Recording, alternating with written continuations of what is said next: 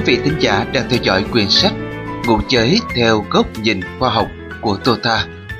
Tiếp theo sẽ là nội dung phần 4 nằm trong chương 1 của quyển sách này được thể hiện qua giọng đọc quan tâm. Mời quý vị cùng lắng nghe. Hệ tiên đề Tô Tha Với những dẫn chứng đã nêu cho thấy ý nghĩa về việc thành lập hệ tiên đề của những học thuyết như số phức, hình học phẳng, thuyết tương đối, thuyết giác ngộ, thuyết đạo giáo, thuyết kinh dịch. Nghĩa là trong tri thức nhận thức tiến hóa nói chung hay văn minh nhân loại nói riêng từ xưa đến nay đều phát triển theo quy luật bắt cầu, đồng nghĩa với sự kế thừa từ những tri thức có trước làm nền tảng và những người đi trước tức tiền nhân làm điểm tựa. Không có việc gì của hiện tại mà không có dấu vết của sự tiếp nối khởi đầu. Vì thế, nhằm để xây dựng nên khoa học tâm thức tô tha, cũng sẽ được khởi đầu từ hệ tiên đề như sau. Tiên đề 1 Mọi sự sống đều được bắt nguồn từ vũ trụ toàn đăng, thường hằng, bất biến. Tiên đề này được mô tả tương đồng với quan điểm Phật học nguyên thủy về chân không diệu hữu hay vô cực tính trong đạo giáo. Ở bất kỳ lĩnh vực nào cũng như thế, tôn giáo, triết học, khoa học, những hệ luận phức tạp đều được kiến tạo dựa trên nền tảng cơ sở ban đầu, gọi là tiên đề như đã trình bày. Nếu như những hệ luận thứ kế kiến tạo nên những nguyên lý, định lý, hệ quả ứng dụng vào đời thường để giải thích tương hợp những sự vật hiện tượng một cách logic và đáp ứng đúng lợi ích thiết thực thì tiên đề đó đứng vững, hợp lý và tồn tại. Nói nôm na một cách dễ hiểu là nếu thế hệ kế thừa đúng, tức là nền tảng ban đầu đúng. Không có lĩnh vực nào, ngành khoa học nào phát triển mà không dựa trên tiên đề sẵn có. Nói theo quan điểm triết học, từ trực quan sinh động đến tư duy trừu tượng, tính bắt cầu khái niệm, ánh xạ tư duy. Tiên đề 2.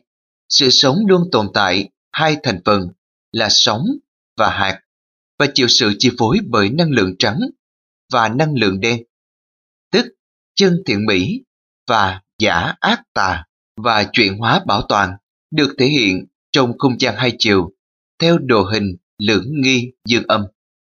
Tiên đề này mang hàm nghĩa tương đồng với những quan điểm Phật học nguyên thủy về danh sắc chuyển luân, tương đồng với quan điểm dương âm lưỡng nghi trong đạo giáo, tương đồng với quan điểm lượng tính sống hạt trong thuyết lượng tử của khoa học. Đồng thời chúng ta đều biết rằng thuyết lượng tử được xây dựng dựa trên nền tảng là thuyết nguyên tử. Điểm lại dòng lịch sử lúc mới khởi đầu đề xướng ra mô hình nguyên tử. Các nhà khoa học đều cho rằng hạt dương quay xung quanh hạt âm, hạt nhân, bao gồm những hạt mang điện tích âm. Và căn cứ vào đây, các nhà khoa học thời bấy giờ tính toán suy ra những định lý, những hệ luận mới, nhưng đa phần không thỏa mãn để giúp lý giải đầy đủ những hiện tượng thực tế cần nghiên cứu, cần khám phá, thậm chí ngày càng phát sinh thêm nhiều mâu thuẫn. Sau đó mô hình nguyên tử được khởi xướng ngược trở lại, cho là hạt nhân ở trong bao gồm những hạt dương cộng với trung tính và các hạt electron mang điện tích âm phân bổ theo định mức năng lượng và quay xung quanh hạt nhân thì mọi lý giải thực tế được ổn thỏa cho đến ngày nay. Chúng ta đều biết rằng Lúc lập ra tiên đề về mô hình nguyên tử thì công nghệ kính hiển vi còn rất hạn chế, cho nên dựa vào mô hình dự đoán ban đầu hoàn toàn không nhìn thấy mà chỉ cảm nhận bằng tư duy mở rộng để giúp giải quyết những vấn đề thiết thực. Tiến dần đến những phát minh cho ra đời những kính hiển vi tối tân, giúp kiểm chứng lại mô hình ban đầu đã đề xướng theo tư duy mở rộng là hoàn toàn đúng. Tiên đề 3 Hệ sinh học con người bao gồm hai thành phần cơ bản là sống sinh học và khung cộng hưởng sinh học. Tất cả sự vật hiện tượng xung quanh ta đều được cấu tạo bởi nguyên tử, bao gồm electron cộng với hạt nhân. Bên trong hạt nhân cũng được cấu tạo bởi proton và neutron. Đồng thời, bên trong proton và neutron lại được cấu thành bởi những hạt quark và bên trong hạt quark hiện nay được xem là nhỏ nhất đều luôn chứa thông tin sống hạt tức lượng tính sống hạt lượng tử. Con người và sự sống được cấu thành bao gồm chuỗi tích hợp xoắn ADN và ARN. Đồng thời, ADN và ARN cũng đã được cấu tạo bởi những chuỗi mắc xích hóa học hydrocarbon.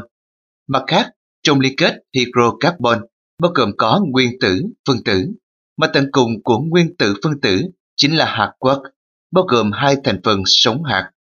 Do đó suy ra con người cũng sẽ gồm hai thành phần sống hạt là điều hiển nhiên, không có lý do gì chối cãi.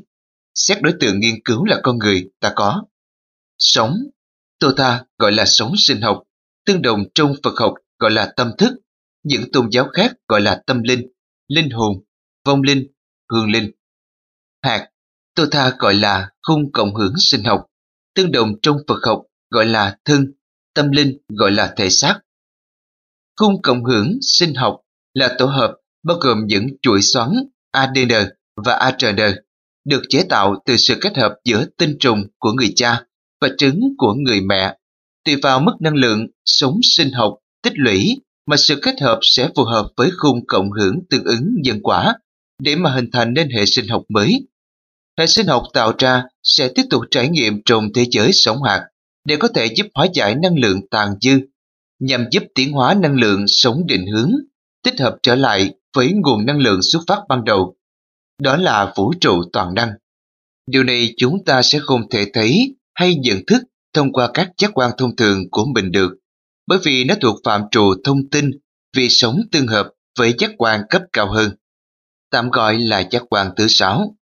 Chúng ta chỉ nhận thức được khi và chỉ khi tuyến tùng, nơi hội tụ của nội lục thức, được kích hoạt mà thôi. Chúng ta hãy xét một dẫn dụ trực quan để giúp dễ hình dung vấn đề này.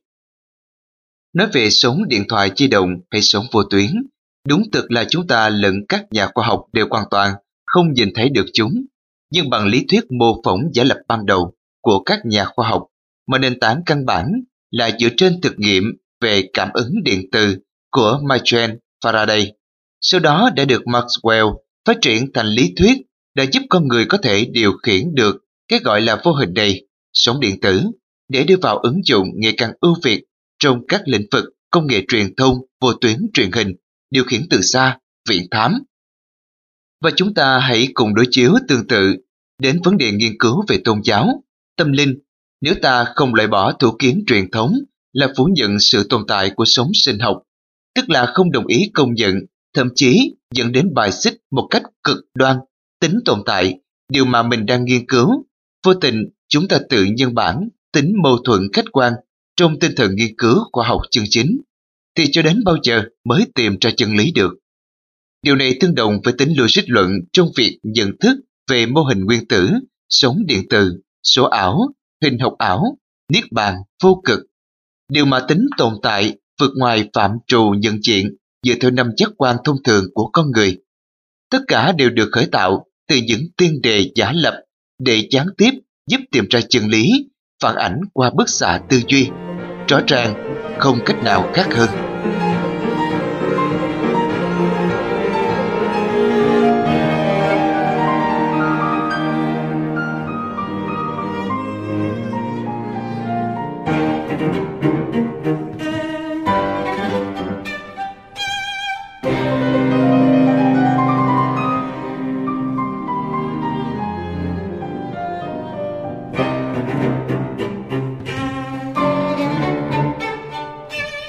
Khách quan khoa học trong nghiên cứu tâm linh, tôn giáo. Vạn vật nói chung, con người nói riêng đều tồn tại qua sự kết hợp, tương giao bởi sống hạt, hồn xác, hàm chứa trong hệ quy chiếu, không gian thời gian, biến dịch tuần hoàn, tương ứng với mức năng lượng tích lũy. Nhìn dưới góc độ khoa học hiện đại, thấy có vẻ khó chịu bởi cho định kiến duy vật luận, quán tính nhận thức biện chứng về quan điểm hồn và xác Xét theo tiên đề 3, Tô Tha đã nêu, thì đó chính là hiệu ứng tương tác sống hạt, chứ không có gì gọi là huyễn hoặc hay khó hiểu cả. Có chăng bởi tâm phân biệt giữa ta và vạn vật mà sinh ra bất đồng. Và nhận thức đồng nhất lượng tính sống hạt trong cấu trúc sự sống muôn loài cũng chính là điều đã từng được công ty khoa học năng lượng tâm thức Tô Tha vận dụng làm cơ sở giúp lý giải hợp lý những quy luật cơ bản về tâm linh, tôn giáo đồng thời cùng triển khai những ứng dụng thực tế mang đến hạnh phúc đích thực cho mọi người tu học đúng. Sau đây sẽ là những thực nghiệm khoa học kết hợp khách quan cùng khoa học tâm thức tô tha để giúp làm sáng tỏ hơn. Thực nghiệm 1 Do bà Barbara Vernon, chuyên viên khoa học NASA, Hoa Kỳ, nghiên cứu trường năng lượng sinh học ứng dụng kết hợp cùng kỹ thuật y khoa rất thành công trong việc chữa những bệnh lạ. Điều này đã được trình bày rõ ràng trong tập sách High Supply 1987. Lúc quan sát con người và cây cỏ ở trạng thái bình thường, chúng ta sẽ nhận thấy phổ năng lượng có màu sáng trung bình, được phát hiện nhờ vào kỹ thuật đặc biệt hoặc giác quan thứ sáu. Khi bị kích động bởi năng lực suy nghĩ tốt xấu, mạnh yếu từ bên ngoài, thì phổ năng lượng, tức con người hay cây cỏ, sẽ có màu sắc thay đổi, sáng tối, mạnh yếu, tùy theo cường độ kích động mạnh yếu, độ tập trung hay là nội dung. Đặc biệt, khi sinh vật lúc thăng hoa kích hoạt bởi năng lượng giới tính tình yêu, phổ năng lượng phát ra sẽ sáng mạnh và phủ trọng. Ngược lại, khi sinh vật rơi vào trạng thái nguy biến, cận tử, thì phổ năng lượng bức xạ do sợ hãi, cố duy trì sự sống sẽ rất mạnh rồi tắt. Hiện tượng này giống như bóng đèn lóe sáng mạnh trước khi đứt tim. Nhận thức từ kết quả thực nghiệm này, chúng ta có luồng thủ kiến cho rằng sự sống của mình nói riêng và toàn thể động thực vật nói chung là khối xương thịt hữu cơ duy nhất, hợp thành hay không, hay cần phải ý thức rõ hai thuộc tính sống hạt và tính nhân quả tương ứng, đối với mọi sự sống để giúp cùng nhau hợp hòa, đặng cùng tiến hóa. Thực nghiệm 2 Do nhà khoa học người Mỹ Clive Bester thực hiện năm 1986 và một số nhà khoa học trên thế giới đồng khẳng định rằng, tất cả thực vật đều có khả năng phản ứng suy nghĩ của con người khi ta có ý định chăm sóc hay phá bỏ chúng bằng cách gắn các điện cực của thiết bị hiện sống với những chiếc lá của cây huyết dụ, sau đó tưới nước cho cây và chờ xem phản ứng của những chiếc lá và phát hiện ra rằng cây thực sự đã phản ứng lại với hành động này, được thể hiện qua những đường cong của biểu đồ đo được. Dường như nó rất hạnh phúc khi được uống nước. Kế tiếp là đốt chiếc lá. Một đường cong lập tức được vẽ lên giấy đúng thời điểm mà ý định của ông vừa mới hình thành trong đầu. Khi trở lại với một bao diêm, ông thấy một đường cong khác xuất hiện dường như khi cây thấy ông quyết tâm đốt nó, cho nên nó đã rất sợ sệt. Nếu ông do dự hay ngập ngừng khi muốn đốt cháy cây, phản ứng xung điện được mấy trò ghi lại là không rõ ràng. Khi giả vờ đốt chiếc lá, cây hầu như không có phản ứng gì. Thậm chí, cây còn có thể phân biệt được ý định thực sự hay là giả vờ. Nhận thức thực nghiệm 2, chúng ta có nên đốn chặt cây xanh, phá hoại hoa màu một cách vô ý thức trong việc đầu cơ bất động sản hay không? Đó là hành động sát sinh thực vật, dẫn đến nhân quả, đối ứng từ trường năng lượng bị bức hại sẽ gây ra ảnh hưởng đến trường năng lượng sinh học của đối tượng gây ra hành động bức hoại sự sống là điều hiển nhiên. Từ ngàn xưa, Đức Phật đã từng nhắc nhở điều này. Nếu nói rằng Như Lai dạy chúng sinh trải hoa bằng cách cắt hái các thứ hoa, làm thương tổn cây cỏ, có đúng như vậy không? Vì sao vậy? Người đã giữ tịnh giới thì đối với muôn loài trong trời đất đều không làm xúc phạm. Nếu vô tình làm tổn hại, cũng đã mang tội lớn. Huống chi có cố ý phạm vào tình giới, tổn hại môn vật để cầu được phước cho mình. Đó là muốn được lợi mà thành tra hại. Lẽ nào lại như vậy sao? Lời dạy của Tổ Đạt Ma trong thiếu thức lục môn phẩm phá tướng luận. Thực nghiệm 3 Do nhà khoa học người Nhật Masaru Emoto thực hiện năm 1990, nghiên cứu về phản ứng của cơm, nước đối với suy nghĩ tốt xấu của con người. Điều này đã được trình bày rõ ràng trong tập sách Messenger from Water. Nếu chúng ta tập trung tư tưởng hướng về những ly nước trước khi chúng được đông lạnh, thì khi đông lạnh, chúng sẽ tạo ra những cấu trúc tinh thể đẹp, xấu, tùy thuộc vào tư tưởng chúng ta lúc đó, và tích cực hay tiêu cực. Hoặc là cho chúng ta nghe những lời cầu nguyện tốt đẹp, âm nhạc êm dịu hay cùng loạn, viết những lời tốt hay xấu trên giấy. rồi dán lên ly nước, đặt gần những hình ảnh hài hòa hỗn độn, cũng sẽ cho được kết quả tương tự. Thí nghiệm với cơm cũng như thế, được đựng trong ba lọ như nhau. Emoto tập trung tư tưởng và đối với lọ cơm thứ nhất, cảm ơn bạn, và với lọ thứ hai, đồ ngu, và không nói gì với lọ thứ ba. Ba ngày sau kết quả cho thấy lọ thứ nhất lên men nhưng có mùi thơm dễ chịu. Lọ thứ hai thì cơm bị mốc đen và có mùi thiêu khó chịu. Lọ thứ ba cơm bị mốc xám và có mùi chua. Sau đó Emoto đem cả ba lọ cơm đến một lớp ở trường tiểu học, nhờ các em học sinh lần lượt tập trung nhìn vào từng lọ cơm và nói lời cảm ơn. Kết quả bất ngờ, không lâu sau đó, cả ba lọ cơm đều chuyển thành mùi dễ chịu, kể cả lọ cơm thiêu mốc đen do bị nói là đồ ngu trước đó. Nhận thức thực nghiệm ba chúng ta có nên hành động xấu, nói sai, suy nghĩ xấu, làm người ngoài khinh ghét, xúc vật oán hơn, cảnh quan hỗn loạn, gây ảnh hưởng xấu đến hệ sinh học của ta, sẵn chứa 70% là nước, 10% là cơm, phản ánh đúng như kết quả thực nghiệm đã cho thấy hay không? Hay là cần nên ý thức chỉnh sửa lại ba hành động, thân, khẩu, ý, sao cho hợp hòa cùng với sự sống quanh ta, giúp ta cùng nhau tiến hóa. Đồng thời cũng từ thực nghiệm ba sẽ góp phần lý giải một số hiện tượng với tầm nhận thức của năm giác quan bình thường được gọi là đặc biệt hoặc linh hiển. Thanh lọc năng lượng, chữa tội hoặc chữa bệnh thành công bằng nước lã, trò giấy hòa với nước thực dưỡng sau khi được tác động bằng năng lượng tâm thức. Lưu ý, xác suất thành công cao phải hội đủ hai điều kiện. Tâm năng tốt của người tác động là điều kiện cần, cộng với đức tin của người được tác động là điều kiện đủ, tạo thành năng lượng tâm thức đồng pha, đã giúp sắp xếp lại trật tự cấu trúc thông tin phân tử nước trong hệ sinh học của người bệnh.